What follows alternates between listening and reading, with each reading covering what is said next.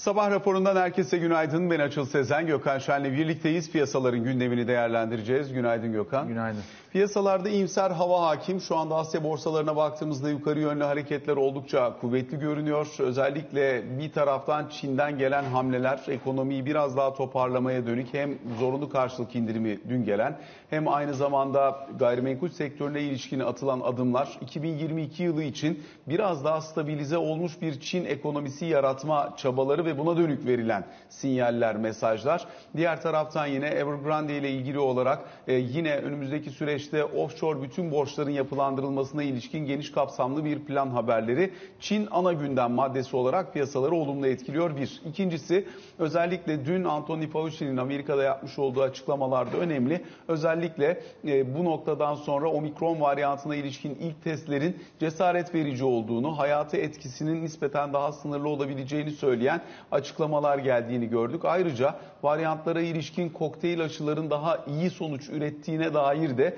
çeşitli açıklamalar var Moderna tarafından gelen. Dolayısıyla tüm bunlar biraz da yıl sonuna gelirken o negatif modda kalmaktan uzaklaşmak isteyen piyasalara tutunacak dal oldu gibi görünüyor. Şu an dediğimiz gibi Asya borsalarında kuvvetli seyirler Nikkei'de %2.2'ler.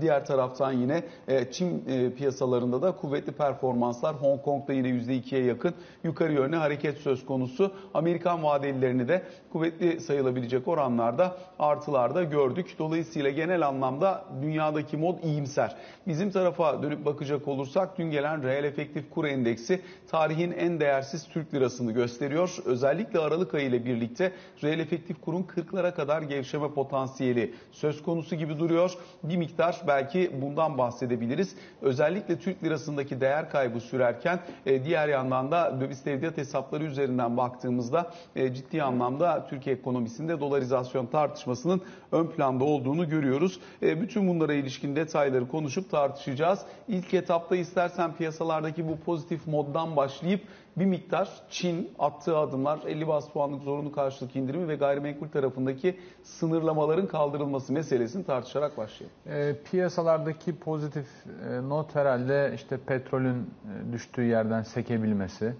E, Amerika'da birazcık daha politikanın anlaşılır hale gelmesi. Amerikan Merkez Bankası artık işte önce varlık alımlarının hızlıca e, sonlandırılması ardından da faiz artışlarına doğru e, yaklaşıyor. Birazcık bir işte belirle, belirlenmiş bir durum var. O bence e, olumlu. E, yıl sonu yaklaşıyor. Hafif artık likiditenin e, kuruma eğilimi var. Kötü bir yıl olmadı. E, o bakımdan iyi kapatma çabası, yüksek bir tonda e, kapatma çabası da var. E, bir yandan ekonomiler tabii bunca gürültüye e, ve habere rağmen aslında çok hızlı sektiler e, 2021 yılında. 2022 yılında da özellikle gelişmiş ülkelerin e, hayatlarından memnun olacağı tahmin ediliyor. E, çünkü birçok yerde Amerika dahil işte Avrupa'da filan hala da mali destekler azalmakla e, beraber sürüyor. Ve işte Avrupa'da faiz artışı yok. Amerika'da biraz var filan ama öyle korkulan kadar da hızlı gelemiyorlar gelişmiş ülkeler. Böyle bir varsayım var. Omikron varyantına ilişkin endişeler birazcık hafifliyor. İşte Fauci'nin açıklamaları Amerika'da önemli. Daha tabii veriye ihtiyaç var. Ama burada da konuştuğumuz ilk günlerdeki gibi işte evet bir yayılması var. E, fakat öyle görünüyor ki şeyler, semptomlar e, hafif geçiyor. Hatta bazı ülkeler Güney Afrika ile olan seyahat kesintilerini, kısıntılarını neyse e, kaldırmak yönünde bile adımı değerlendirdiklerini söylediler. Bu işte küresel turizm için, e, konaklama için filan e, epeyce iyi haber. Yani kış aylarında bile yeni bir varant olmayacaksa, eğer ki çok sert kapanmalar gelmiyorsa e, o zaman yaz ayları için 2022 e, için çok da iyimser olabiliriz diyorlar. Haberler böyle yani haber akışları e, böyle. Bir de tabii işte Çin'deki zorunlu karşılık indirimiyle özellikle Çin teknoloji hisselerindeki kanamanın durmuş olması bir nefes alma imkanı veriyor. Ben bunları alt alta yazdığımda işte bugünlük yarınlık neyse bir yani yeşillenme olduğunu görüyorum piyasalarda. Ama onun haricinde tabii Amerika'da yani bu niye iyi dedin piyasalar? Bundan iyi ama hani şöyle bir kısa vadeli ya da orta vadeli bir ay, üç aylık e, bir e, eğilim tahmin etmeye çalıştığımızda riskli varlıklar tarafından tabii Amerika'nın e, hızlı şekilde faiz artışlarına yanaşıyor olması bence kolay bir iş değil. O yüzden de hisse senetleri bacağı özellikle risk altında. E, bunun da yani asıl konu olduğu kanaatindeyim yani. Şimdi özellikle tabii burada e, dünyadaki ekonomik aktivite nispeten varyant nedeniyle yavaşlar, pik görüldü, bir miktar daha yavaşlama söz konusu olur ama enflasyonist etkiler de devam ederse merkez bankalarının buna mukabele gücü ciddi anlamda düşmüş durumda olabilir. Çünkü onlar da sıkılaşmaya doğru gidiyorlar diye bir genel algı vardı. Bu tema yavaş yavaş dağılmış gibi görünüyor. Hem merkez bankalarının kendi duruşlarını biraz daha uyarlama yetkinliklerini görmeye başladık. Onlar da aslında hani daha önceki dönemlerde çok katı ve kredibilite üzerinden yürüttükleri tartışmayı ve duruşlarını biraz daha duruma göre kendilerini uyarlayabilecekleri ya bakın biz de bilmiyoruz duruma göre kendimizi uyarlıyoruz şeklindeki kuvvetli iletişimleriyle belli bir aşamaya getirdiler. Yani hem Avrupa Merkez Bankası için bu geçerli hem Amerika için geçerli. Şimdi görüyoruz ki Çin için de geçerli. Yani daha önce gayrimenkul piyasasına çok sert mukabele eden Çin'in şimdi yavaş yavaş buralarda gevşemeye başladığını, ekonomi fazla yavaşlama eğilimi gösterdiğinde buralarda destekçi çıkmaya başladığını da görüyoruz. O yüzden herkesin kendi duruşunu ana bir tema var oraya doğru gidiyoruz diye değil, biraz daha gidişata göre değiştirdiği bir ortamla karşı karşıyayız. Şimdi Çin meselesi tabii yani göründüğünden daha derin. E, çünkü birkaç tane konu var. Bir tanesi işte Evergrande'nin e, notlarını, bonolarını yapılandırması ve buna işte yurt dışındaki e, yatırımcıları da dahil edecek olması konusu var. Onlar şimdi yani haber akışı anlamında işte ülkedeki ilgili kurumlardan bir kısa zaman içerisinde komite kurulmasını talep etmişler. O komitede bir araya gelmiş, Evergrande ile beraber oturmuşlar. Ardından da açıklama yapmışlar. Yani bu yapılandırma şartları nasıl olur diye bir konu bu. İkinci konu tabii içinde işte yavaşlama sinyalleri görülüyor. Bu yavaşlamanın önemli bölümü de gayrimenkul sektörüne ilişkin çeşitli sınırlamalardan kaynaklanıyor. Bu sınırlamalar henüz devreye girmemişti. Yıllar içerisinde yavaş yavaş uygulanmaya başlandı. Fakat Evergrande haberleriyle beraber birleşince ve işte büyümede de pik görülünce ister istemez etkileri yani hem aşağıdan hem yukarıdan fazla olmaya başladı. Bir konu bu. Bir konu da tabii zorunlu karşılıkların indirilmesi. Zorunlu karşılıklarda 50 bas puanlık indirimle çok çok küçük bankalar hariç genellikle tüm bankacılık evreni için Merkez Bankası'nda tutulan zorunlu karşılıkların indirilmesi böylece de piyasa bankalarına kalıcı olarak likidite sağlanması hedefleniyor. Bunun yaklaşık 1.2 trilyon yuan olacağı söylenmiş. Yani çok kabaca işte 150-200 milyar dolar arasında. Bir de gördüğüm kadarıyla ayın ortasında Çin'de vadesi de olacak bir orta vadeli fonlama var. İkisini ne kadar netlerler bilmiyorum. Yani bunu niye söyledim? 1.2 trilyon yuanın bütün vitaminini alabilirler mi? Yoksa buradaki likidite etkisiyle biraz e, telafi edilir mi? Ona bakmak gerekir. Bunlar tabii yani oranın ekonomistlerinin büyümeye 0 0 nokta işte 1 puanlık katkı yapar mı yapmaz mı konusundaki matematiklerini e, etkiler ama yani ekonomiyi hızlandırmaya dönük bir hareket. Tabii Çin'in e, derdine deva olacak bir hareket değil ama yani olması gereken bir hareketti. Yıl sonundan önce herhalde e, Çin'le ilgilenen herkes bekliyordu. Hatta Şimdi işte Çin'de sonuçta medya e, yani denetlenen ya da işte yani kendi içerisinde de e, kontrolü olan bir yer. E, o bakımdan orada çıkan haberler biraz sanki kamunun süzgecinden geçmiş diye algılanır ve çıkan bir ön sayfa analizinde ya da bir başkasının analizine yer verilmesi de bundan sonra bir işte politika faizine de indirim gelebileceğini söylüyor. O konu biraz tartışmalı yani. Gelirse... Bu arada politika faizindeki indirimler Çin'de mesela dünyanın geri kalanında olduğu gibi etki etmiyor. Yani bizdeki gibi faizin içinde ekonomi canlandı falan gibi bir ortam pek yok. Çünkü Çin için mesela zorunlu karşılık indirim yeterli bir parasal gevşeme sinyali vermiş oluyor. Yani oradaki faiz oranları, e, bankacılık yapısı, eyalet yapısı birbirinden çok farklı olduğu için homojen bir şekilde tepki üretemiyor faiz indirimlerine. Onun için zorunlu karşılık indirimleri hedefli olarak o bölgesel kalkınmayı ve ülke ekonomisine etkisini çok daha doğrudan etkiliyor. Evet ya tabii politika faizinde indirim gelirse net bir sinyal ee, olarak Gevşeme okunur. sinyali olarak alırız. Dolayısıyla da şey yapar yani etkisi olur. Ama karışık yani çok şu an o konuya girmeyeyim. Olursa daha derinleştiririz. Ya burada anlatmaya çalıştığım şey şu. Şimdi bu Evergrande'nin e, yapılandırması konusu öyle yani kolay bir konu değil. Tabii ben baktığımda haber akışına yani oradaki yetkililerin hakikaten çok ciddi liyakat sahibi olduğunu, e, konuya çok e, iyi yaklaştıklarını, e, donanımlı ve teknik yaklaştıklarını gelen açıklamaları İngilizce çevirip okuyarak bakıyorum. Ee, gerçekten iyi gidiyor. Yani çok net cevaplar veriyorlar. Çünkü kolay bir konu değil. Yani 200-300 milyar dolarlık neredeyse e, yanıyla yöresiyle borç yapılandırılacak. Az buz bir konu değil. E, ve çok da basit bir şekilde başka alanlara girdiği için e, patlayan bir şirketle karşı karşıyayız. Dolayısıyla burada riski kim aldıysa e, onlar da sonucuna katlansın diyor Çin. Tabi bu zamana kadar devamlı bir kurtarma pratikleri olduğu için bu yeni bir döneme artık işaret ediyor. Bu bir başka konu zaten. Çünkü sistem komünist normal şartlar altında her şey devlet kontrolü altında yürüdüğü için bugüne kadar hemen hemen her şey e, belli bir noktadan sonra kurtarıldı. Şimdi bir şirketin batmasına müsaade edilmesi ya da riski alan burada o riskin karşılığını görsün denilmesi aslında komünist sistemin ruhundan biraz daha kapitalist sistem yaklaşımına veya biraz daha liberalleşmeye dahi yorulabilir gibi görünüyor. O yüzden Çin'de gördüğümüz ilk pratik olması açısından da önemli. Yani sadece şirket, borç yapılandırması falan gibi değil biraz ideolojik anlamda da bakmakta fayda tabii, var. Tabii tabii yani Çin zaten işte Çinli karakterleriyle sosyalist ya da Çinli karakterleriyle kapitalist olarak da adlandırılabilir. Tabii ki herkesin kavramın yerine ne koyduğuna göre değişiyor. Yani sendeki demokrasi işte dün de konuştuk. Onlar da e, başka şekilde e, algılanıyor. Ama yani burada şey çok büyük bir problem. Gayrimenkul sektörü çok büyük bir problem ve bugünkü zorunlu karşılık indirimleriyle filan atlatılabilir gibi değil. Çünkü genellikle işte Çin'de ev sahibi olmak isteyen insanlar giderler, maketten beğenirler. O planı satın alırlar. Ödemelerinin işte önemli bölümünü önden yaparlar. Şirketler böylece işte projeleri tamamlamaya hatta mümkünse yeni sahalara e, girişmeye başlarlar. Fakat da bu ciddi bir e, spekülasyon konusu olduğu için önceki e, daha e, siyasi e, parti mitinglerinde ya da toplantılarında e, bunun üstüne çok ciddi gidilmişti. Şimdi bu Merkez Bankası toplantısını e, politbüro top, toplantısı ya da devlet konseyi onlar da sıklıkla toplanıyorlar. Oradan gelen açıklamalarla beraber okumak lazım ki anladığım kadarıyla sınırlı da olsa gayrimenkul sektöründe bazı işte katılıklar aşılacak. Bu da Çin büyümesi için olumlu.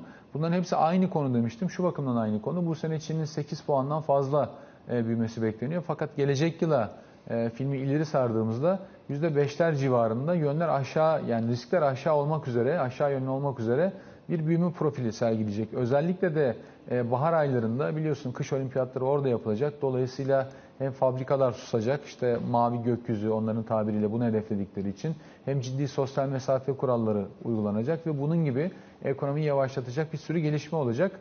E, bunun önden e, bir şekilde hazırlığını yapmak istiyorlar. Yani toparlamak gerekirse işte emtia fiyatları için, Çin ekonomisini nispeten hızlandırabileceği için, büyümeye pozitif katkı yapacağı için zorunlu karşılık indiriminin anlamı var. Aynı zamanda işte içindeki otoritelerin filan da büyüme kaygılarıyla hareket etmeye başladığını gösteriyor. O yüzden kısa vadede büyümeyi umursuyorsan, riskli varlıksan, NTI'san filan o zaman haberler iyi. Demir cevheri %8,5 yukarıda mesela. Mesela ama yani 2022 yılına baktığında işler o kadar iyi görünmüyor. En en en çok e, pozitif katkı yapan bence bu işte gayrimenkul sektörüne ilişkin gelen açıklamalar. Hem indirim hem de diğer taraftan otoriteden gelen açıklamalar. E, ben buradan bir rally başlar diyemem. E, metal fiyatlarında. Ama en azından 2021 yılı e, dibini bu haberlerle buldular gibi görünüyor. Bunun petrole filan da etkisi olur. Zaten bir 70 doların altından e, toparlanma emaresi vardı. Tüm bunlara olumlu katkı yapacağı kanaatindeyim. Şimdi buradan istersen biraz hazır emtiadan bahsetmişken işin enerji tarafına da değinelim. Amerika'da özellikle önümüzdeki döneme dair, kışın nasıl geçeceğine dair projeksiyonlar, meteorolojik tahminler geliyor. Dün piyasanın satın aldığı şey e, Amerika'da kışın nispeten daha yumuşak geçebileceği haberi. Bu haber geldikten sonra özellikle gaz fiyatlarında ciddi bir gerileme daha yaşandığını gördük. Özellikle Ocak vadede %10'un üzerinde düşüş yaşandığını gördük e, buralardaki kontratlarda. Özellikle 2 ay önce 6400 ee, dolarlar civarına gelmişti burada e, fiyatlaması. E, doğalgazın özellikle bu British Thermal e, birimi üzerinden bakacak olursak buradan %40 kadar geri geldi fiyat. Yani o dönemki çok anormaldi. Oradan geri gelmesi hakikaten herkes için muhtemelen olumlu, iyi haber ama bayağı da ciddi hareket oldu. E, tabii yani birçok e, bu işte küresel e, enflasyonist dinamik anlamında gevşemeler oldu. Bunlardan bir tanesi petrol. E, varil başına 87 dolardan 70 doların e, altına indi. Doğal gazda da tabii birçok birimde ya da işte Amerika'da bakarsan Henry Hub tarafında %40'a yakın geri çekilme var. İşte Avrupa tarafına gittiğinde Dutch tarafından ölçülen birimlerde yine %40'a yakın neredeyse. Hemen hemen her yerde geldi aşağı. Geri çekilme olduğunu görüyorsun.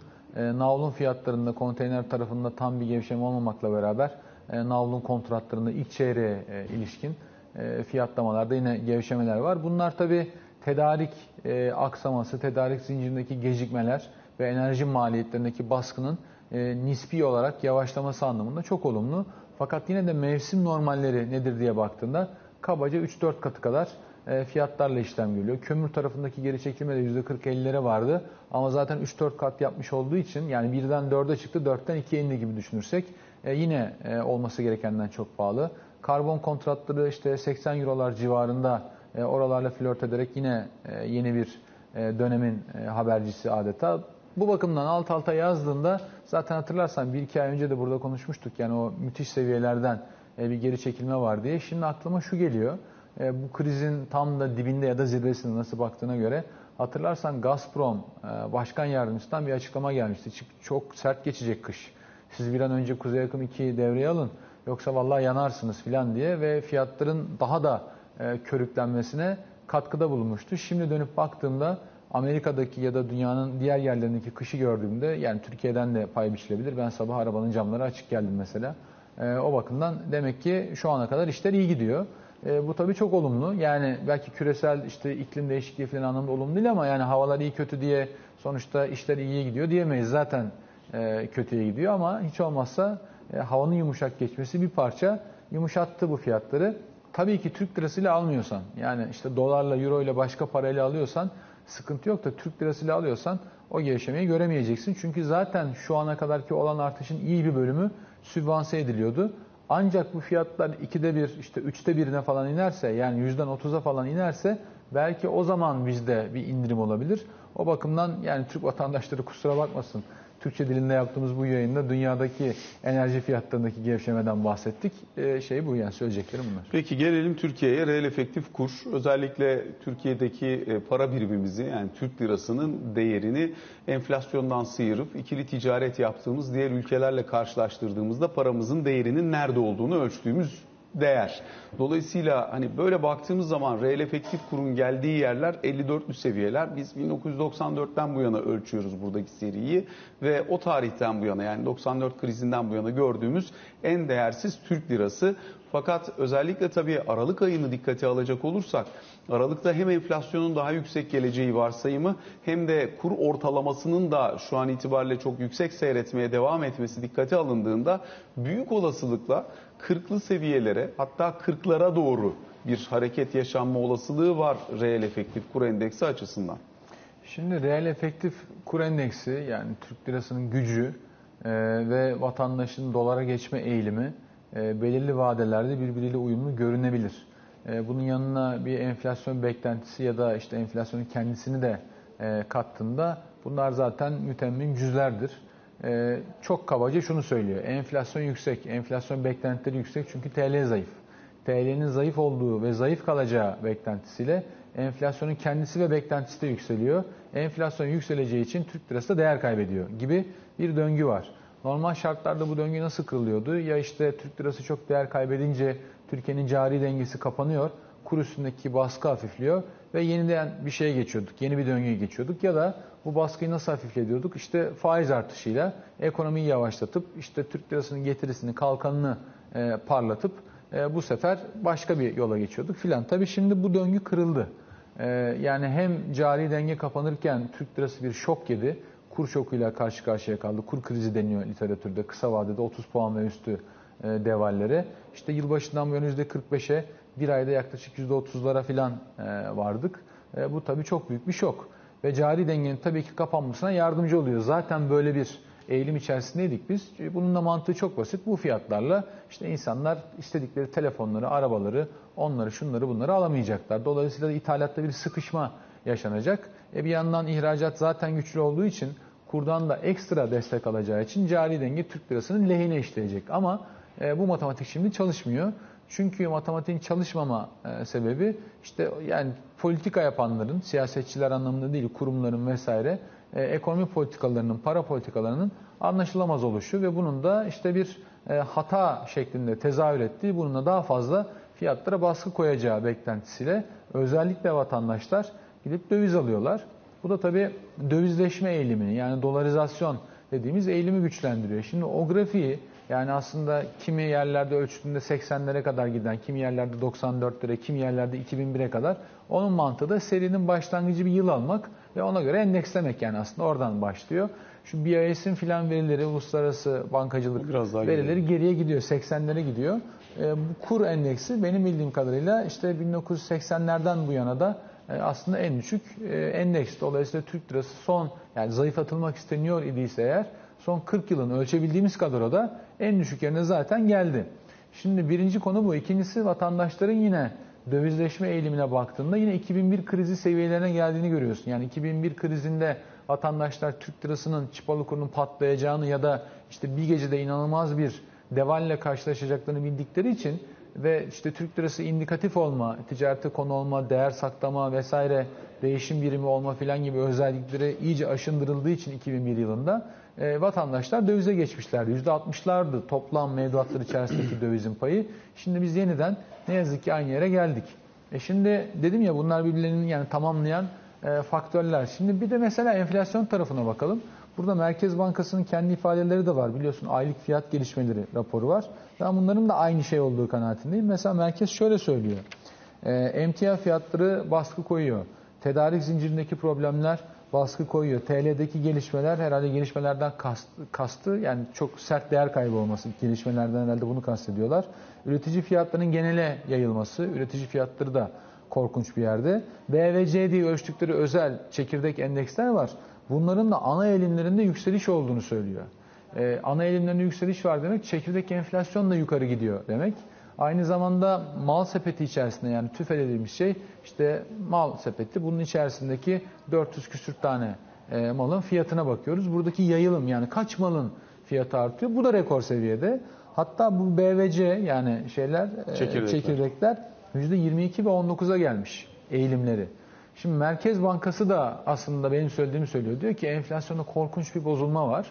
O bozulma olduğu için e ben bir yandan da faizleri indirdiğim için vatandaş da dövize kaçıyor.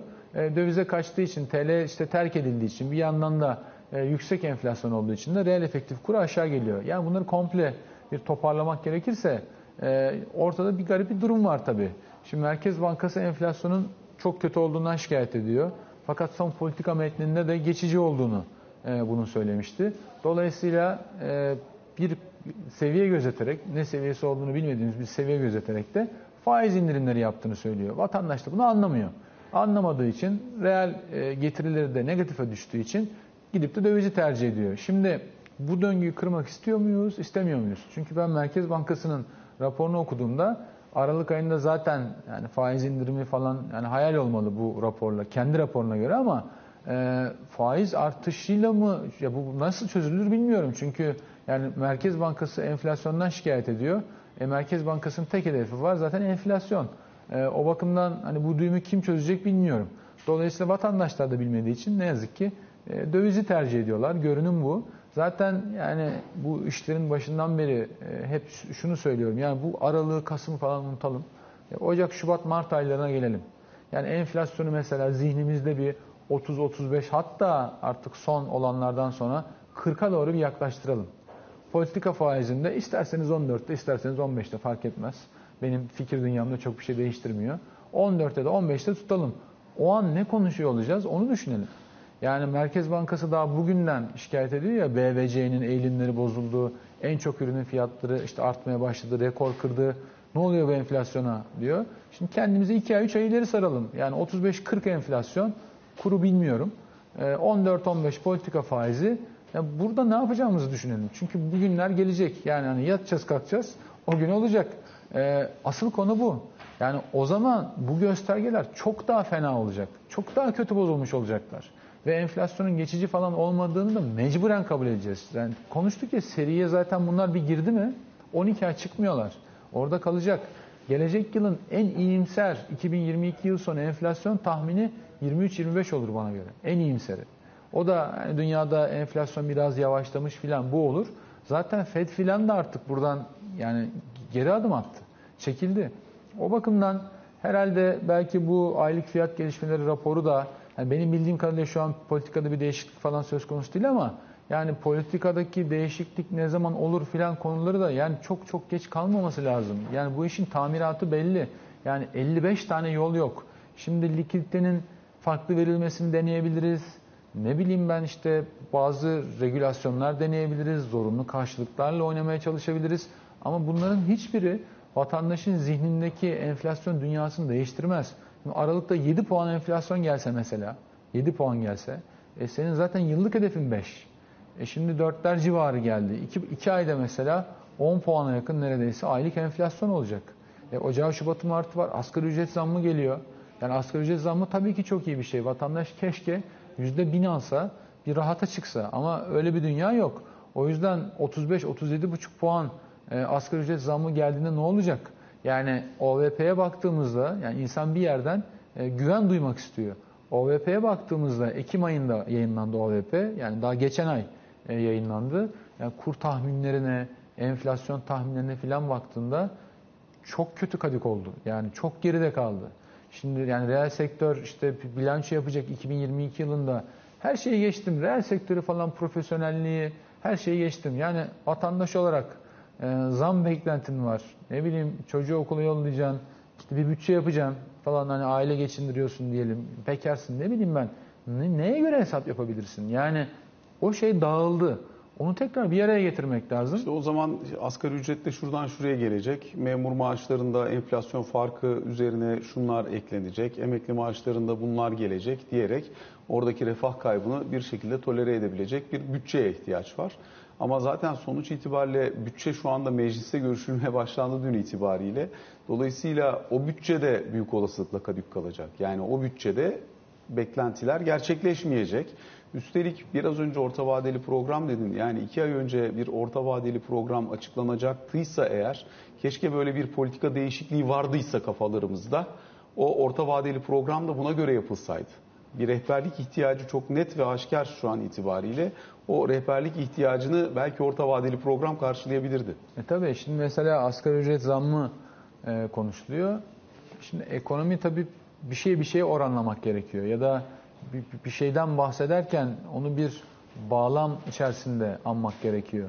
Şimdi ben iki numara ufak ona işte büyük, küçük, uzun, kısa onu öğretiyorum işte kartlarla. Büyük, küçük falan diyorum ki neye göre? Yani bir, bir şey kerteriz alman lazım. Şimdi asgari ücret 35 müthiş. Neye göre müthiş olacak? Yani iki ay önce desen ya hakikaten derdim ki 35 puan e, bir Yani bir enflasyonun 15 puan üstünde işte. Mesela. Bir yere çıpalayacaksın ya. Ama şimdi bu girişte ilk çeyrekte o, o mutluluk ilk çeyreğe bile bulunmayacaktır. Zaten yani bugün başlamadı Türkiye'de enflasyonist ortam. 2018'den bu yana Türkiye'de biz enflasyonist ortamla karşı karşıyayız. 2019'da e, hard landing olduğu için yani ekonomi çakıldığı için cari denge kapanıp enflasyon geriledi. O zaman da konuşmuştuk. O zaman da hatırlarsan bunun bir yapısal dönüşüm olduğu e, söyleniyordu ama yok yapısal dönüşüm için yapısal dönüşüm adımları görmek gerekiyor. Adımlar gelmeden yapısal dönüşmez. Cari denge kapandı. E, ithalat çakıldı. Yani olan bu oldu. Şimdi de yani 2022'de de, mesela e, yılın ikinci yarısı mesela bü- büyümeye geçeyim. Yılın ikinci yarısı çok çok sorunlu bence. Ve öyle hani kredilerle falan canlandırılabilir gibi değil kurun seviyesinden ötürü, enflasyondan ötürü. E, 2023'te bilmiyorum. 2022 erken geç tam zamanda ne zaman olur ama yani o planlar da tutmayacak kafada. Yani o planları yapanlar da nasıl yönlendiriyorlar bilmiyorum ama yani 30-40 e, enflasyon işte 10 küsürlerde bir kurla kredi canlanması, e, ekonomik canlanma yani mümkün değil. Mümkün değil. Yani sadece ticaret kanalını canlandırayım. Yani alıp dövize giderler. Onu da takip edemezsin. Yani bir, bir sürü kural getirirsin. Yine takip edemezsin. O bakımdan e, tek tek yani seçerek hani cherry picking diyorlar ya onu seçeyim bunu işte şöyle öyle bir şey olmayacak. Yani bu makro değişkenler ona izin vermiyor. Onu anlatmaya çalışıyorum. Yani 35 asgari ücret çok iyi, çok iyiydi. Şimdi olmayacak. Onun gibi. O bakımdan önce şu enflasyonun önünü kesmek lazım yoksa hiçbir şey işe yaramayacak. Yani her şey e, boşluğa gidecek. Bak mesela bu kadar enerji sübvanse ediyoruz. Yani bütçeye inanılmaz yük biniyor. E neye yarıyor? Yani Türk lirasını bu kadar yapmayalım. Ya da para politikasıyla cari dengeyi kapamayalım. Yani faize giden ekstra parayla işte ne bileyim eşel mobile harcadığımız parayla gaza, elektriğe sübvanse etmeye harcadığımız parayla birkaç tane petrokimya tesisi kurardık. Hiç enflasyonu da artırmazdık. Para politikası da bu kadar tartışma da olmazdı. Yani devlet giderdi. Kredibilite tartışması falan da oluyor. 3 tane kurardık. Cari açı herhalde bir 10 milyar dolar kapatırdık yani. Keşke öyle yapsaydık. Peki kısa bir araya gidelim. Sonrasında kaldığımız yerden devam edelim.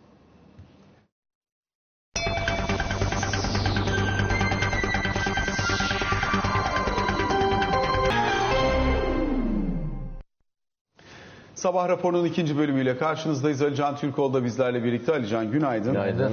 Mecliste bütçe görüşmeleri başladı. Dün sabah bahsettiğin gibi hararetli başladı. Tartışmalar yoğun. Önce dedim ki sakin başladı. Böyle mi devam edecek? Sabahta daha yayındayım demiştik gergin olacak diye. Ee, sonlarda tekrar e, olması beklenen şekle geldi. Meclis mahcup etmedi. Daha da etmedi, etmeyecektir de daha da devam edecek. Çünkü e, mesela dün e, Sayın Kılıçdaroğlu'nun yapmış olduğu zaten gerginlik orada başladı.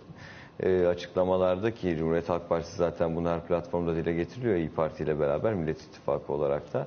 Özellikle ekonomi üzerinden e, hükümeti eleştiren, bütçeye e, kesinlikle hayır oyu verileceğini açıklayan ve bu doğrultuda özellikle son dönemdeki gelişmeler üzerinden e, Birleşik Arap Emirlikleri Veliaht Prensi'nin Türkiye'ye gelmesi zamanında Birleşik Arap Emirlikleri ile Türkiye arasındaki ilişkilerin bozuk olmasına ve yapılan bu kadar açıklamaya rağmen son dönemde yaşanan gelişmeler, Cumhurbaşkanı'nın e, Cumhurbaşkanı Erdoğan'ın bütçe görüşmeleri sırasında Türkiye Büyük Millet Meclisi'nde olmamasına kadar birçok başlıkta e, sert sözleri duyduk. Duymaya devam edeceğiz dediğim gibi.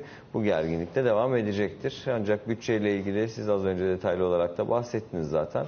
E, Fuat Oktay'ın, Cumhurbaşkanı Yardımcısı Sayın Oktay'ın sunumunda ve sonrasında yapmış olduğu açıklamalarda da orta vadeli programa program tahminlerine dayalı olarak verilen rakamların özellikle ön plana çıktığını görüyoruz. Hükümet tarafından, muhalefet tarafından ise bu rakamların doğru olmadığına ve bu bütçe gerçekleşmelerinin veya tahminlerinin tutmayacağına ilişkin açıklamalar oldu.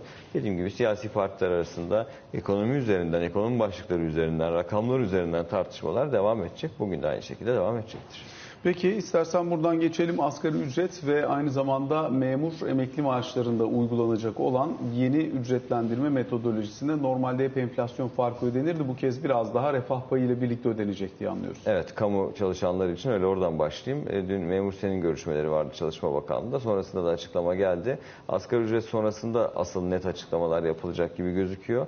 Ama kamu çalışanlarına maaş düzenlemesi için bir mutabakata varıldığını resmen açıklamış durumda memur sana. Keza aynı şekilde e, Çalışma Bakanlığı'ndan da sosyal refah düzenlemesi yapılacağına ilişkin açıklama geldi. Dolayısıyla bu konuda bir uzlaşma var. Oran ne olacak, rakam ne olacak? Burası şu an itibariyle belirsiz ama %30-35 arasında e, bir e, düzenleme olacağına yönelik bilgiler en azından paylaşımlar var. Şu anda e, fısıldanarak konuşulsa bile asgari ücret sonrasında asgari ücret oranı belirlendikten sonra daha net olarak açıklanacaktır. Ocak maaşlarına yani kamu çalışanlarının Ocak maaşlarına yansıyacak bir şekilde e, bir ek protokolle bu düzenleme yapılacak. Dolayısıyla 15 Ocak maaşlarını kamu çalışanları, memurlar e, maaş zamlı olarak alacak gibi gözüküyor. 3000, e, 3600 ek gösterge konusu da e, okeylenmiş, tamamlanmış görüşmeler neticesinde.